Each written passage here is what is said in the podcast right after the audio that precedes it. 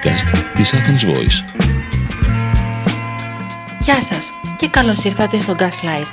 Είμαι η Αλεξάνδρα Σκαράκη και αυτό είναι το podcast μου στην Athens Voice. Σε αυτό το podcast θα παρουσιάζω θέματα γύρω από τον εγχώριο και διεθνή κινηματογράφο, την τηλεόραση και την μουσική. Τα πιο ενδιαφέροντα θέματα από ταινίες, σειρές και μουσικά άλμπουμ που αγαπάμε.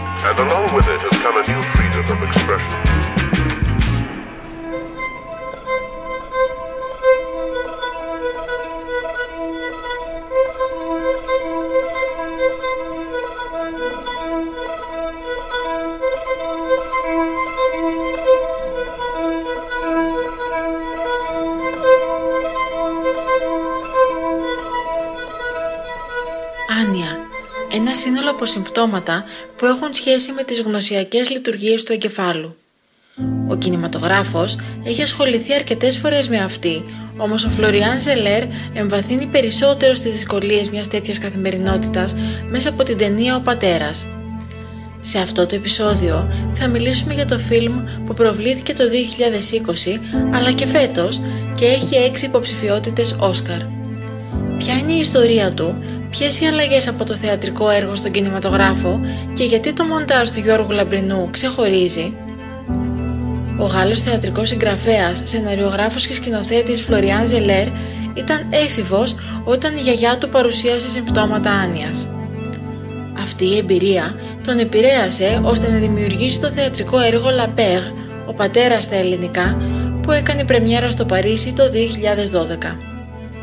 Θέμα του είναι η γεροντική άνοια που έχει ως αποτέλεσμα την απώλεια προσανατολισμού και μνήμης. Η παράσταση απέσπασε τις θηραμβικές κριτικές, μεταφράστηκε στην αγγλική γλώσσα και παρουσιάστηκε τα επόμενα χρόνια στο Λονδίνο και τη Νέα Υόρκη.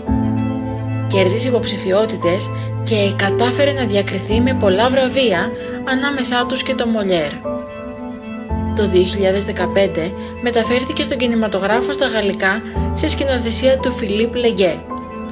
Όμως το 2020 και 2021 ήταν οι χρονιές που το διεθνές κοινό θα το παρακολουθούσε με τον Άντωνι Χόπκινς και την Ολίβια Κόλμαν στους πρωταγωνιστικούς ρόλους σε σκηνοθεσία του ίδιου του Φλωριάν Ζελέρ που κάνει το σκηνοθετικό του ντεμπούτο. Η υπόθεση της ταινίας «Ο πατέρας» έχει ως εξής.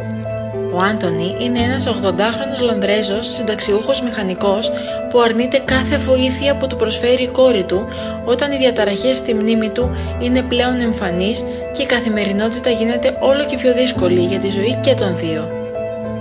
Ο Άντωνι προσπαθεί να κατανοήσει τι συμβαίνει γύρω του, αρχίζει να αμφισβητεί τα αγαπημένα του πρόσωπα, το μυαλό του, ακόμα και τη δομή της πραγματικότητάς του. Όσον αφορά στην επιλογή του ηθοποιού που θα ενσάρκωνε τον άνδρα με την εξελισσόμενη αυτή άνοια, ο σκηνοθέτης επέμενε στον Άντωνι Χόπκινς. Και ένας από τους βασικούς λόγους, όπως έχει δηλώσει, είναι ότι τον έχουμε συνηθίσει να ερμηνεύει ευφυείς χαρακτήρες σε εξουσία και θα είχε ενδιαφέρον να τον δούμε στο ρόλο κάποιου που σταδιακά χάνει κάθε έλεγχο αλλά και τον εαυτό του. Και πράγματι, η ερμηνεία του Άντωνι Χόπκινς ίσως είναι η καλύτερη της καριέρας του, ένα σωστό masterclass υποκριτικής που μας συγκινεί ακόμα και μέρες μετά την προβολή της ταινίας. Πρόσφατα, ο ηθοποιός βραβεύτηκε από τη Βρετανική Ακαδημία Κινηματογράφου με τον BAFTA στην κατηγορία Α ανδρικού ρόλου.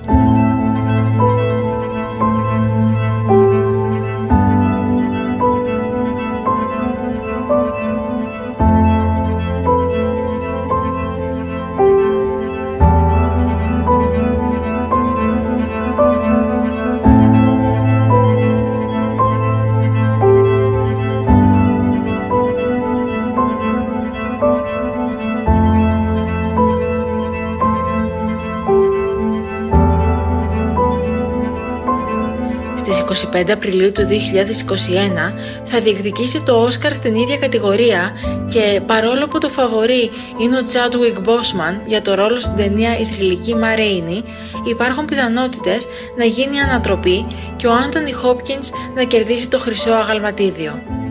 Να αναφέρουμε όμως ότι και η Ολίβια Κόλμαν στο ρόλο της κόρης Αν είναι εξίσου σπουδαία και μάλιστα οι δυο τους έχουν μια ιδιαίτερη χημεία. Η ταινία έχει συνολικά 6 υποψηφιότητες για Όσκαρ στις κατηγορίες Καλύτερη ταινία, Διασκευασμένο σενάριο, Μοντάζ, Καλλιτεχνική διεύθυνση και Αλφα ανδρικός ρόλος. Ο Φλωριάν Ζελέρ αφηγείται την ιστορία μέσα από τα μάτια του ηλικιωμένου άνδρα, καθώς οι χαρακτήρες και οι τοποθεσίες διαμορφώνονται και εμείς γινόμαστε κομμάτι αυτής της ανακατοσούρας που υπάρχει στο μυαλό του. Τα συναισθήματα του Άντωνη, από τη χαρά και το γέλιο, στον θυμό, την απόγνωση και τη στεναχώρια, αλλάζουν γρήγορα. Ο σκηνοθέτης μας παρασέρνει στη δύσκολη καθημερινότητα και την κατάσταση της υγείας του κεντρικού χαρακτήρα που ολοένα και χειροτερεύει. Και η αριστουργηματική μουσική του Ιταλού συνθέτη και πιανίστα Λουντοβίκο Εινάουντι που ντύνει τις σκηνές προκαλεί επιπλέον συναισθήματα αγωνίας στο δράμα που έχει και αρκετά στοιχεία θρίλερ. Αυτό που συνειδητοποιούμε από την αρχή της ταινίας είναι ότι η Άνια είναι μία αναστρέψιμη. Για την κινηματογραφική εκδοχή, ο σκηνοθέτης χρειάστηκε να προσαρμόσει το θεατρικό σενάριο. Αρχικά, όταν ξεκινούσε να γράφει το κείμενο για το φιλμ, έφτιαξε ένα σχεδιάγραμμα του διαμερίσματος του Άντωνη, το οποίο όσο εξελίσσεται η πλοκή, παίρνει διαφορετικές μορφές. Μοιάζει με λαβύρινθο χωρίς διέξοδο, όπως οι ανακατωμένες σκέψεις και οι προβληματισμοί του πρωταγωνιστή. Η χρονική σειρά των γεγονότων δεν είναι ξεκάθαρη τα πρόσωπα και τα ονόματα μπλέκονται. Σε όλη τη διάρκεια της ταινίας είναι σαν να βρισκόμαστε μέσα στο κεφάλι του καθώς τα προβλήματα στη μνήμη αυξάνονται. Αυτό ήθελε να δώσει ο σκηνοθέτης στο κοινό. Δηλαδή, όχι απλά μια ακόμα ιστορία με θέμα την άνοια, αλλά μια ολοκληρωμένη εμπειρία. Να τονίσει πως είναι να χάνεις τα πάντα. Και εδώ Πέρα από τη σκηνοθεσία και τις καθηλωτικές ερμηνείες, σημαντικό στην επιτυχημένη αυτή απόδοση είναι ο ρόλος του μοντάζ. Και υπεύθυνος του μοντάζ είναι ο ήδη βραβευμένος και τώρα υποψήφιος για Όσκαρ για το φιλμ «Ο Πατέρας» Γιώργος Λαμπρινός. Η τεχνική του εντυπωσιάζει σε κάθε επίπεδο και σε αυτή βασίζεται ολόκληρη η ταινία. Ο θεατής είναι σαν να βρίσκεται εκεί να ζει το δράμα του Άντωνη με όλες τις αισθήσεις. Μιλάμε για ένα κινηματογραφικό διαμάντι που δεν ξεχωρίζει για τα οπτικά εφέ, τα γυρίσματα σε πολλούς ή εξωτερικούς χώρους, τα κοστούμια, το budget της παραγωγής, αλλά για το γεγονός ότι είναι μια ιστορία ανθρώπινη και ας μας προκαλεί ταραχή και θλίψη.